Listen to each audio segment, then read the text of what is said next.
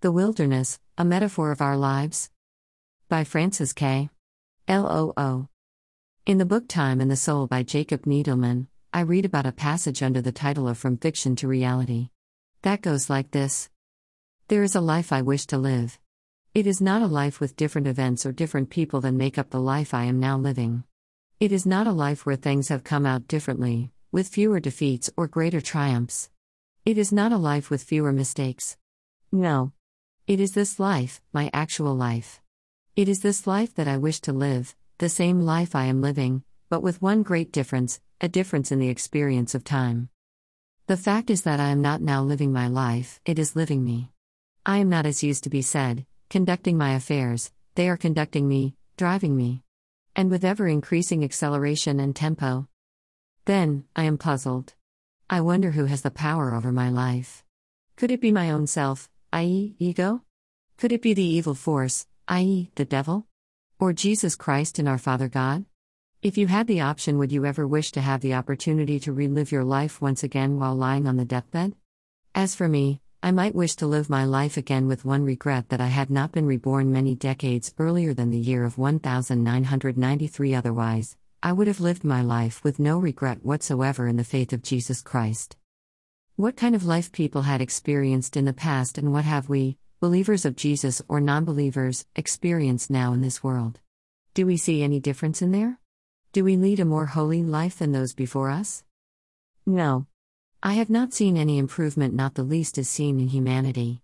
Invisible thoughts can be all the more dangerous, reflecting in the worst possible ways of human behavior.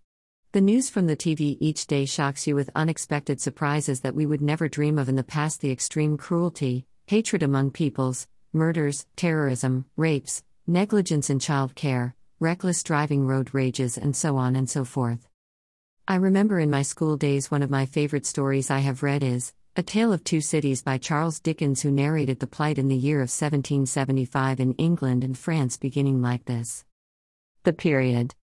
It was the best of times, it was the worst of times, it was the age of wisdom, it was the age of foolishness, it was the epoch of belief, it was the epoch of incredibility, it was the season of light, it was the season of darkness, it was the spring of hope, it was the winter of despair. We had everything before us, we had nothing before us we were all going direct to heaven, we were all going direct the other way. In short, the period was so far like the present period that some of its noisiest authorities insisted on its being received, for good or for evil, in the superlative degree of comparison only.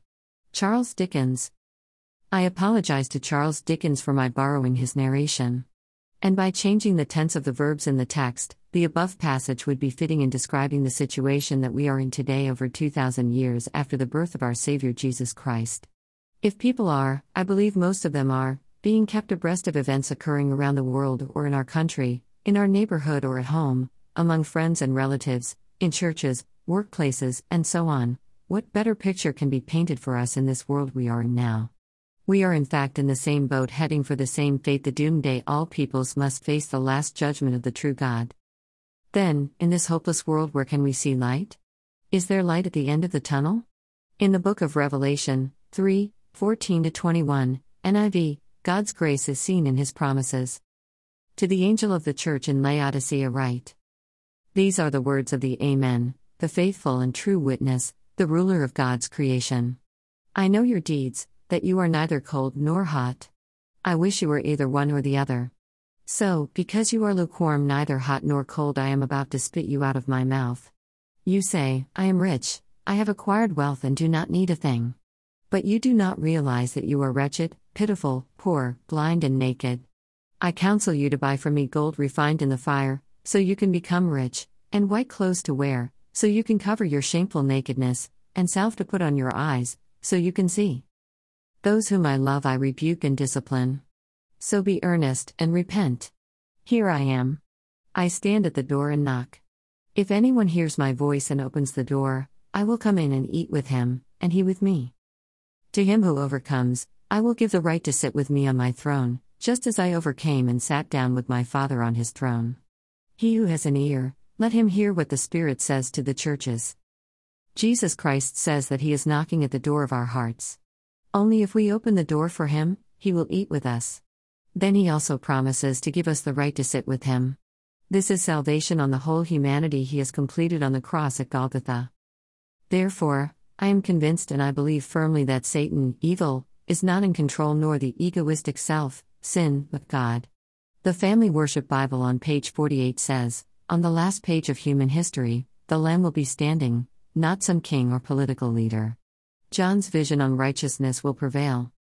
Now, I recall again the story of A Tale of Two Cities in the last scene when Sidney Carton stepped onto the guillotine, which was waiting for his turn, uttering softly, It is a far, far better thing that I do than I have ever done, it is a far, far better rest that I go to than I have ever known. One day, lying on my own deathbed, I wish I could honestly say in prayer to God like this Thank you, Father, I've run my race in this world, I have no regrets to have lived my life exactly as it has been. It is a far, far better place that I go to than I have ever known. Let us pray. Dash. Heavenly Father, we won't know what will happen to us tomorrow, but we know for sure that you are in control. You want us to be your children and eat with us. Yes, Lord, please forgive us all our sins and bless us with your loving kindness. Allow us to walk with you in your way until we meet again in heaven. In the name of Jesus Christ, we pray. Amen. Clue